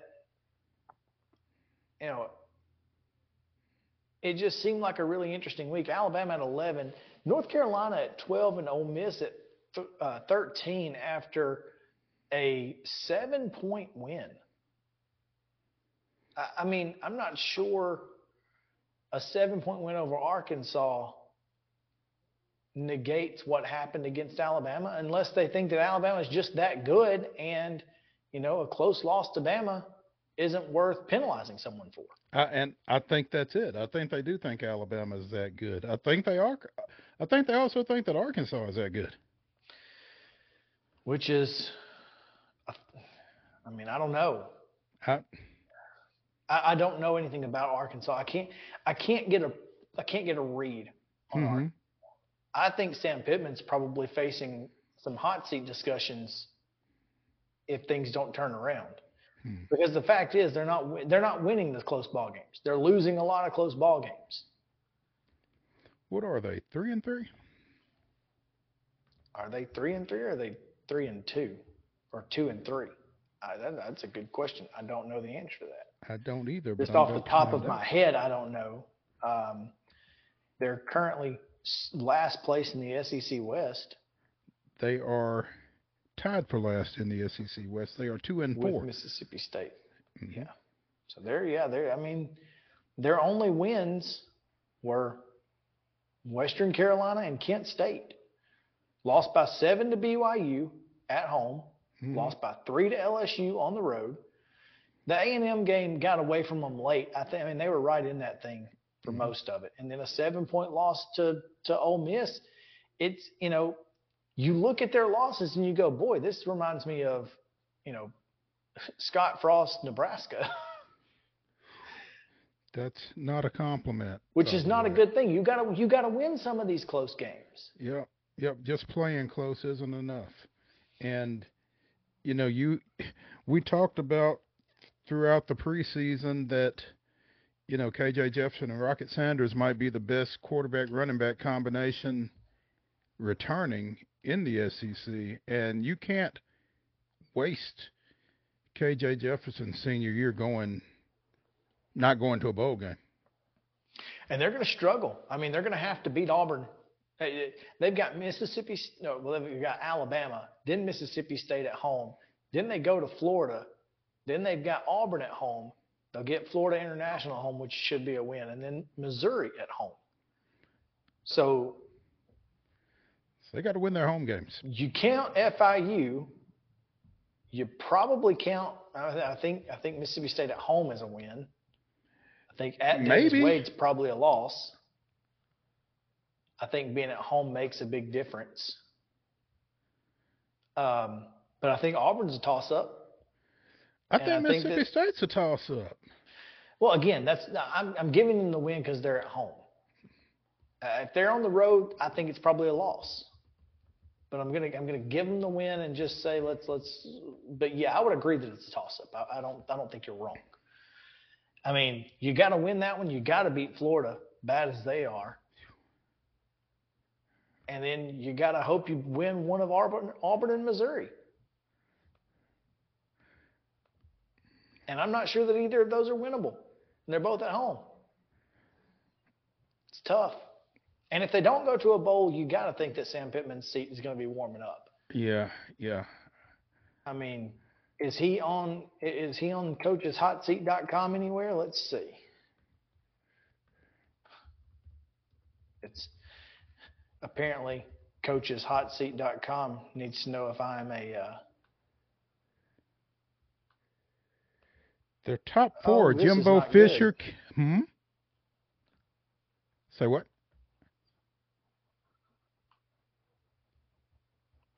Oh, this is great. What? Can you hear this?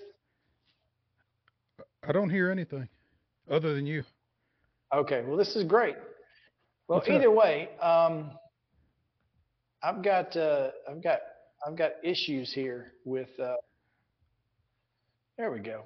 Don't go to coacheshotseat.com from my computer. What have you got?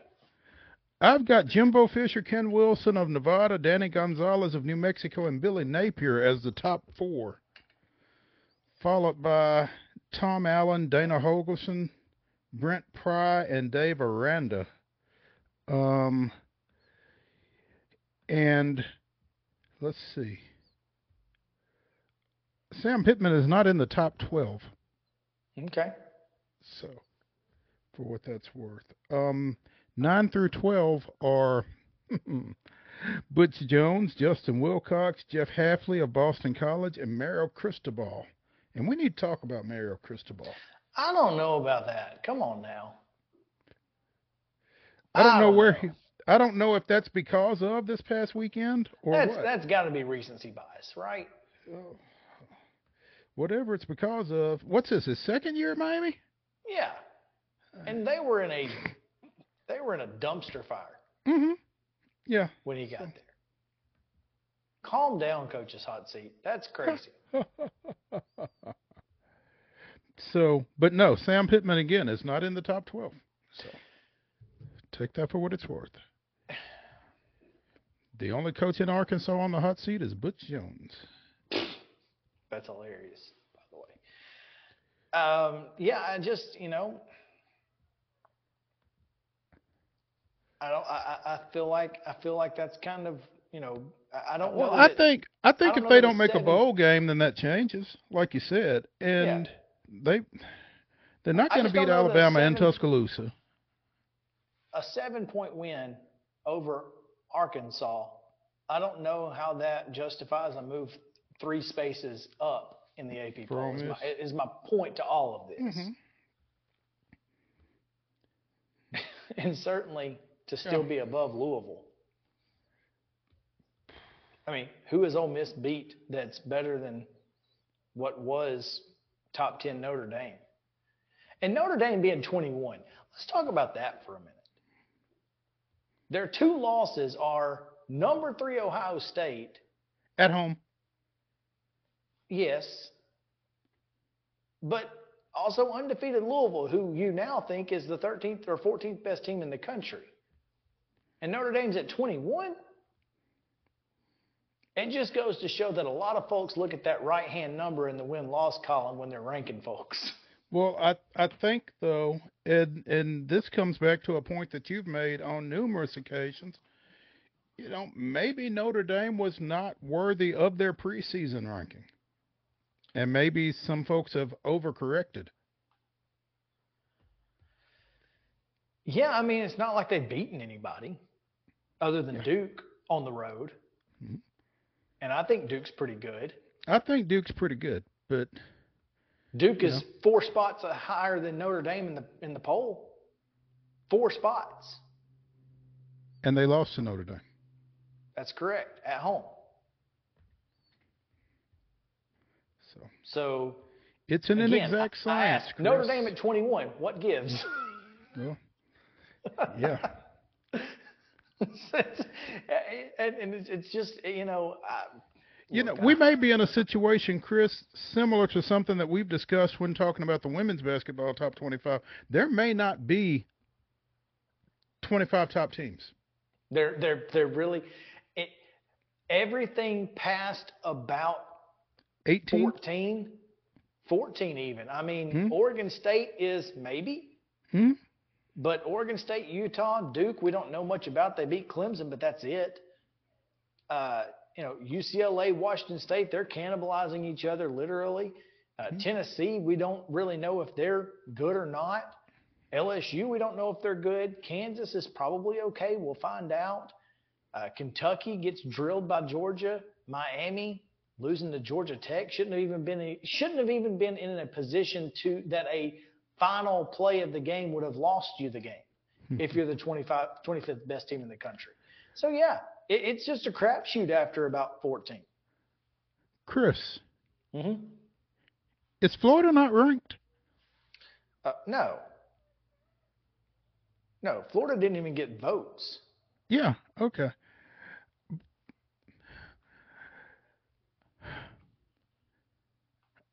And it pains me to it pains me to point this out, Okay. but how how is Tennessee ranked at four and one and their one loss is to unranked Florida?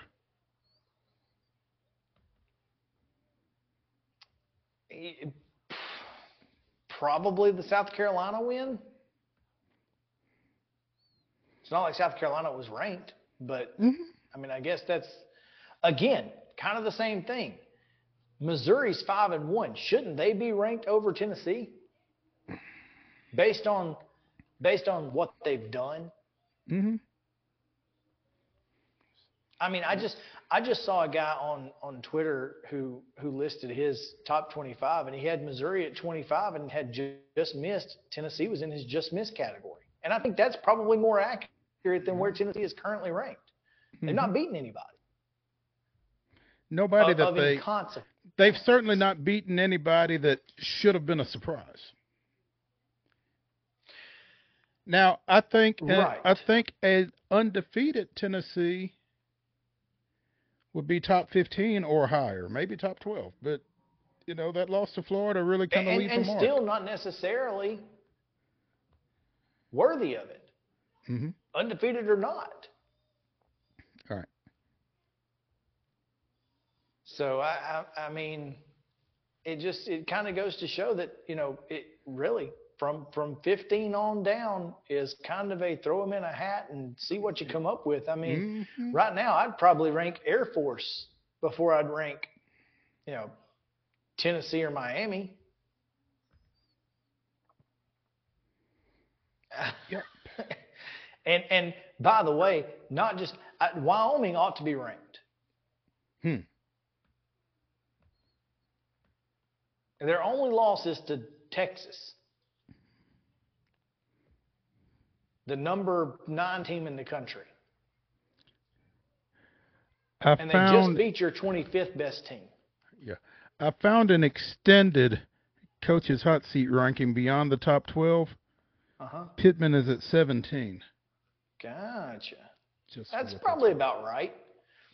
I, I, yeah, I mean, and and he's probably moved up that list as this season has continued. Quite possibly. But I'm not sure how realistic the top the the hot seat rankings are, um, because at number 27 sits Vanderbilt's Clark Lea. with his six-year extension. Yeah, not gonna happen. Uh, I don't know what, yeah, what constitutes being on a hot list or a, a hot seat. Mm-hmm. But if you search Twitter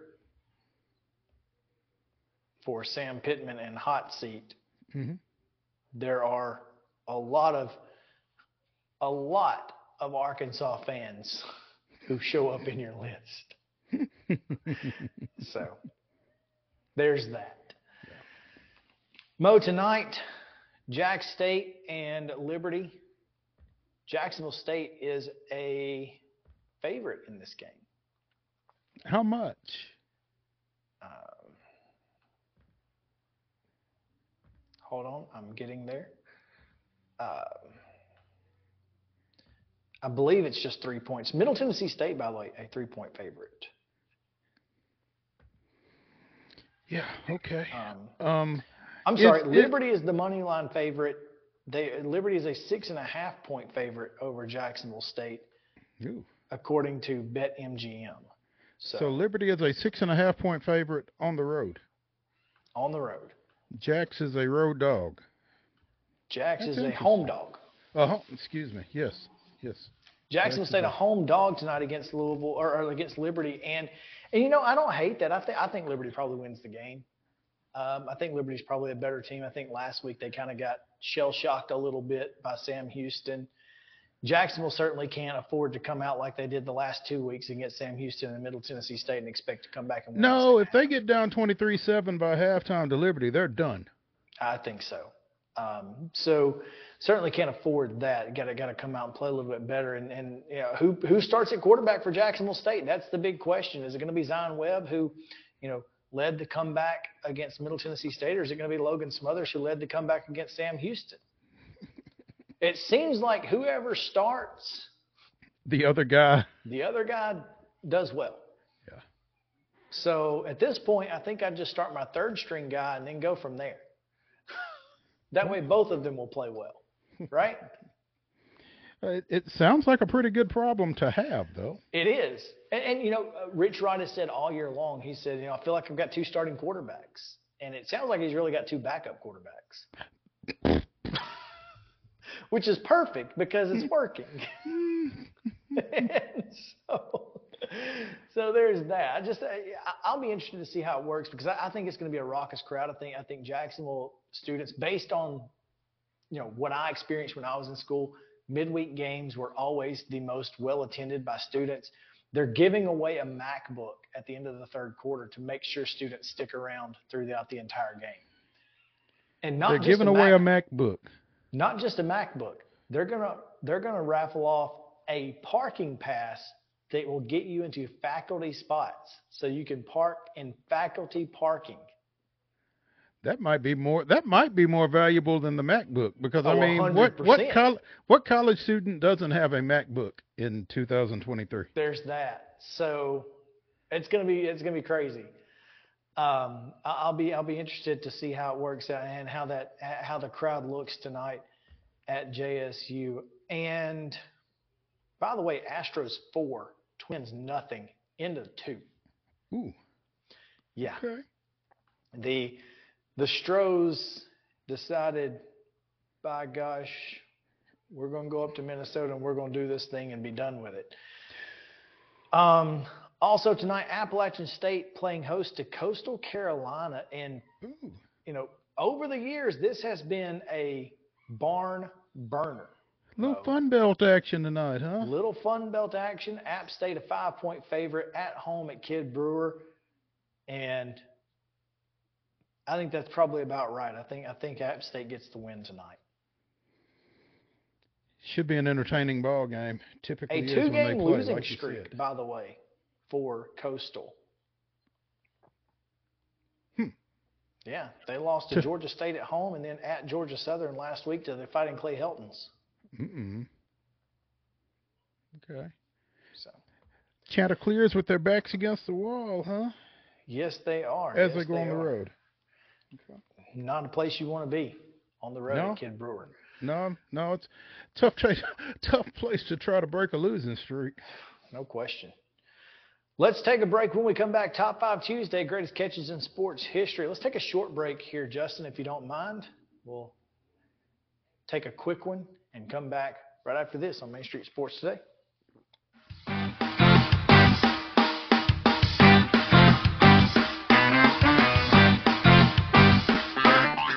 This is Chris Yao with Main Street Sports Today. Every show, Mo Patton and I welcome friends from all across the sports landscape, from high school coaches and reporters to national, college, and pro sports personalities. You never know who might stop by for a chat. She's on Thinking Out Loud, presented by Regions, and Out of Pocket with Alyssa Lang. It is, in fact, Alyssa, Alyssa Lang. Lang. I'm a little nervous. I'm going to lower the bar for guests now. Oh, I'm no. like, apologies in advance. It sounds like SEC Commissioner Greg Sankey. You got that radio voice. I going. do. It's a good sound. Thanks Commissioner. for radio too. As do we. And then here's the other thing. You guys, you're spot on with the name. Everybody wants to be on Main Street. Everybody wants to be on Main Street. So And we reach every main street in Middle Tennessee, Coach. Yeah, that's it. So Perfect. when you are on Main Street and you are moving, you Gotta love it. Like you're moving. I was impressed. I'm glad someone.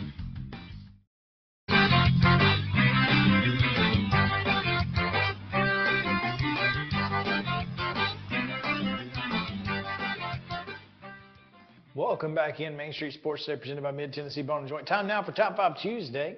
Our fine friends at Mid South Five Fitness, of course, and SteelAthletes.com at SteelAthletes on Instagram. That was still the fine folks there. Let's get a draft order generated here via the Google random number generator. We will go with Justin first. Justin will be number one. I will be number is three. First. I'm sorry. I said Justin is first. Justin is first. Mo, you'll be number two, and I will take number three. All right. Uh, I will kick us off with um, the helmet catch. David Tyree. Need I, need I say more? Yeah. That's David Tyree. That's that's a, that's a great number one overall. No It question is. about it. It is. Um, my number two. Um, It's a I'm tough going one. to- it, it is a tough one, especially with you picking behind me. Um, I'm going with the homeboy. I'm going with Jauan Jennings' Hail Mary against Georgia. Oh, the Dobbs nail boot. Yep, there we go. Okay, okay. Well, I'm gonna go. I'm gonna go baseball. Willie Mays, That's a good one. the catch. That was on my list. Hi. Justin. Solid, solid. Uh, this one is. Um, I feel like it just needs. It has to be said. If I if I d- don't put it out now, then I think one of y'all will grab it. Uh, Odell Beckham. Odell Yeah. Beckham uh, behind the head grab. Yep. It's a good one. Um, now let me ask, just just for clarity, Michael Harris's catch last night is kind of the gold standard, right? That's that's It's it's available if you want to. It's pay, if you wanna available? Take it. well, um, I may at some point, but right now I'm going to go with Otis Nixon's catch in Oh, against the 1992, stealing um a home run from Andy Van Slyke. Yeah, God, That was such a good one. Um, I'm gonna go to the other, the catch, Dwight Clark Mhm. from Joe Montana. very good. Very good. Justin, number three. Um, I'm gonna go with um, against my better judgment here, but it just was an amazing, amazing catch. wasn't so pretty, but Julian Edelman's catch to extend the drive uh, versus the Falcons in the Super Bowl. Oh. That really weird catch he did with his fingertips. That's anything Patriots Falcons I've kind of put out of my mind. So Yeah. Yeah. all right, Yao or or is it me? It's me, right? Yeah, you're number two. It's okay. So with my third pick, I'm gonna go with Kevin Mitchell's catch down the left field line when he was with the um, San Francisco Giants. It was a pop fly, uh, pop fly down the line that he got twisted around, but he wound up catching barehanded. That's my number three. Oh, thank goodness. Um, my number three, Tyrone Prothro, Southern Miss, catch on the back of the jersey. Yep. Tis a good one. JK. Um, one of my favorite catches I got to see live was Ben Roethlisberger to Santonio Holmes, uh, the corner of the end zone against the um, Cardinals. It was the, the best toe tap I've ever seen in my life. All right. My number four. Recency bias, maybe, but I'm going with Michael Harris's catch last night. Under the circumstances. Well, then, my number four is going to be Bo Jackson It's a good one. running up the wall. Mm-hmm. All right. Number five, Justin. Um, number five. You know I got to bring in a little Titans, little Titans magic here. Um, just the the wherewithal of Kevin Dyson to catch that ball from Frank Wycheck. Mm. I mean, it's just like it doesn't seem like a very difficult catch, but just to Under the circumstances, though, You know? yeah. like Re- Yeah. Lorenzo Neal giving it to Frank Wycheck, Mm-hmm. and then Frank, a lot of things had to happen for him to be like, oh, my tight end is throwing me this ball. like, yeah, yeah, that's it's not bad. All right, that was your number five, right? You're number Correct. five. Mo. My number five. Ooh, and I got options. I'm gonna go with because the other one predates either of you. I'm gonna go with Jim Edmonds diving toward the outfield wall, laying out to make a catch. Um, I think he might have been with the Angels by that point, but yeah. Jim Edmonds. All right. Well, Mr. Irrelevant, I will tell you this one may go down as the greatest catch slash non catch in all of sports history. And that is the immaculate reception, John or Franco Hmm. Harris from Terry Bradshaw to give the Steelers the win over the Raiders. solid number five. Yeah, that's a pretty good number five. That's that's pretty good. I, I had on my list Lynn Swann's catch in the Super Bowl from Oh Terry. Bradshaw, where he tipped it to himself, Mm-hmm. and yeah, but um, and, and also on my list, and don't. I'm, I'm glad you're not in the same building as me, but Kirby Puckett Game Six. Great I catch. I could not, I could not, and But it was no, a great catch.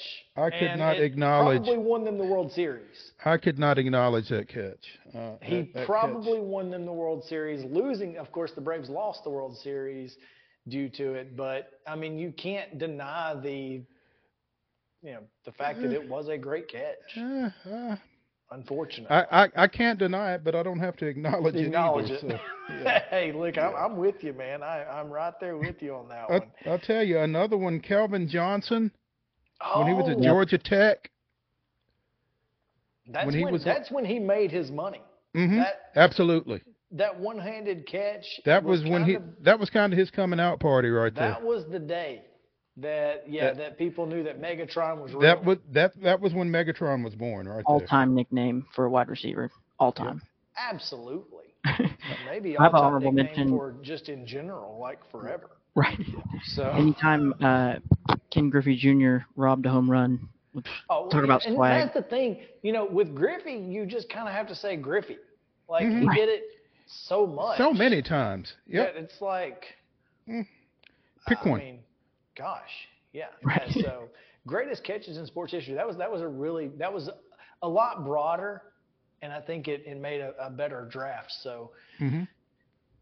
appreciate you guys hanging out with us today. Tomorrow I will I will not be alone, but I will be uh, Sans Mo as he travels back from Cornell Williams, Michigan, Yeah. to Come. Hopefully, I'm coming back to warmth. Tell me I am. uh ish. I mean, I think that's that's relative. hmm Uh, high It is. Seven, the high is 75 tomorrow. The high is 75 tomorrow. I'll take that. Oh, no doubt. Because Sunny and 75 all day, every Well- day. The high all week long, 75, 78, and 77. So, well, the high tomorrow here is 47. congratulations. You'll be back in warmth tomorrow. That's what I'm And we'll talking about. Have you back in studio as well on Thursday tomorrow. It's going to be a lot of fun. Heather Williams is going to join me, and we're going to have a hodgepodge of great guests. So make sure to come back with us on Main Street Sports today, presented by Mid Tennessee Bone and Joint at two o'clock for Braves chatter and NASCAR and all the other things right here on Main Street Media TV. Until then, we'll see you next time.